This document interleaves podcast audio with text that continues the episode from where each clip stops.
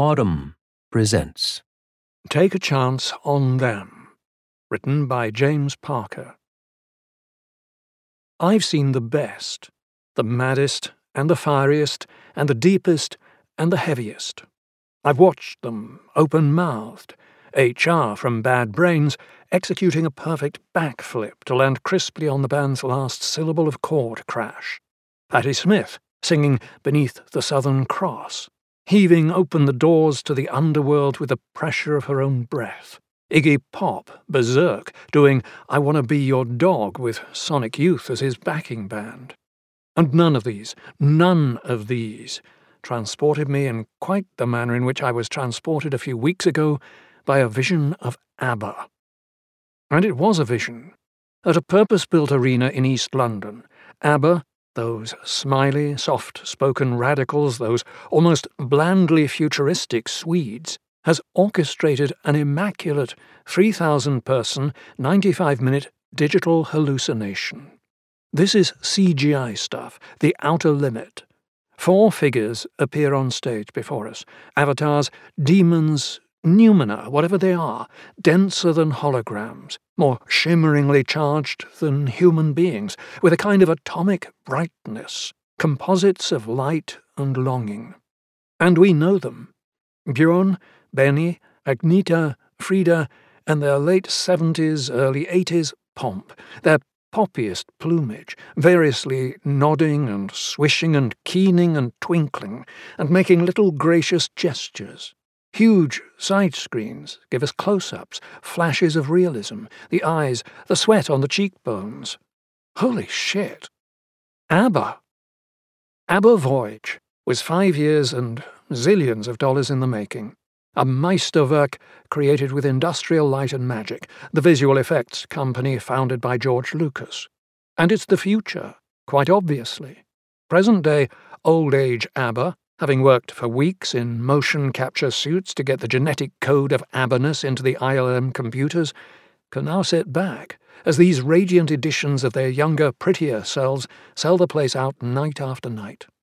The brain buys it, is the point. Your wobbly old analog brain, as you watch these figments come high heeling out of the digital ether, is very happy to accept them as real. Very happy to weep, cheer, join in the chorus, wave your arms. It's a success, artistically and neurologically. This could go to Vegas. This could go to Sydney. This could go anywhere. Everywhere. The Rolling Stones could do it. Lana Del Rey could do it. The pop star as pure illusion, pure imago, pure energy state, infinitely reproducible and infinitely potent if you have the tech. David Bowie, where are you?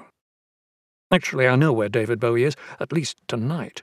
He is weirdly inhabiting the cyber apparition of ABBA's Frida, who is revealed by this experience and by the trick of time as not a sweet and cheesy pop star, but a teetering, angular 70s style rock star, loaded with otherworldliness. Her disco hauteur, her hair of ziggiest red, the filter of alienation on her beauty, and the seam of coldness in her voice. Frida's on-stage authority, even as the rest of ABBA boogies and beams around her, even as she boogies and beams, is Bowie-esque, Bowie echoing. No other way to put it. They, they, open with a massive, foreboding synth throb of The Visitors. Perfect choice. The most paranoid and eerily electronicized of all ABBA songs. I hear the doorbell ring, and suddenly the panic takes me, the sound so ominously tearing through the silence. Sung by Frida, of course, in a sinuous, ceremonial, artificially thinned voice. And now they've come to take me, come to break me. She, she, raises her arms, phoenix like, and light spatters off her amazing, bedazzling cape all around the arena. It's jaw dropping, literally. I go uh. Part of the secret of ABBA's music is its inorganic quality. The tick tock notes at the beginning of Mamma Mia, the robotically chanted backing vocals to Take a Chance on Me, as if among its primary elements of tinkly Europop and Scandinavian sing along were Kraftwerk and Gary Numan. ABBA Voyage's director, Baillie Walsh, when asked in the official concert programme how he would describe ABBA to someone who's never heard them, answers, a folk group from Mars. And then there's the repression, the frozen lake of sadness. Benny and Björn were a grinning hit factory, a two man brill building, and the group as a whole never failed to project a sheen of super trooper professionalism. But the music of ABBA is quietly thunderous with heartbreak and failure. Deep inside, both of us can feel the autumn chill. Agneta was married to Björn, and Frida was married to Benny, and both of these marriages collapsed, sundered like calving glaciers as ABBA went global. Knowing me, knowing you, at the arena in London is almost sensory emotional overkill. Refracted and merging mirror images of the two couples ripple across the stage as the anthemic break-up lyrics shake our ribs. We just have to face it. This time, this time we're through. Strong men cry, or I do anyway, at the peculiarly ringing metallic melancholy of great, late ABBA. The whole world loves ABBA, but England especially, because of the repression, see above. So ABBA Voyage opened in England, in the special arena, Nordically tasteful in dark metal and blonde wood, like the back parts of Keflavik Airport, at Pudding Mill Lane in London's redeveloped Docklands. Seven performances a week, sold out for months to come. The crowd bubbles. The crowd is thrilled to be there. Dancing Queen is a celestial event, a kind of black hole of joy, a rushing, released groove unlike any other in the ABBA songbook. The ushers in the aisles turn to us and wave their arms over their heads, so we wave ours too. We in our feather boas and our sensible shirts, our gleaming youth and our dowdy middle age, our gayness and our straightness, a solid wedge of the great British public. ABBA people. Cartilaginous tubes of nothingness.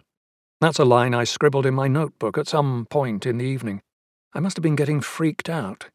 Because it was freaky undergoing the memory onslaught of compacted decades of ABBA experience while gazing enraptured at something that, when you got right down to it, wasn't there.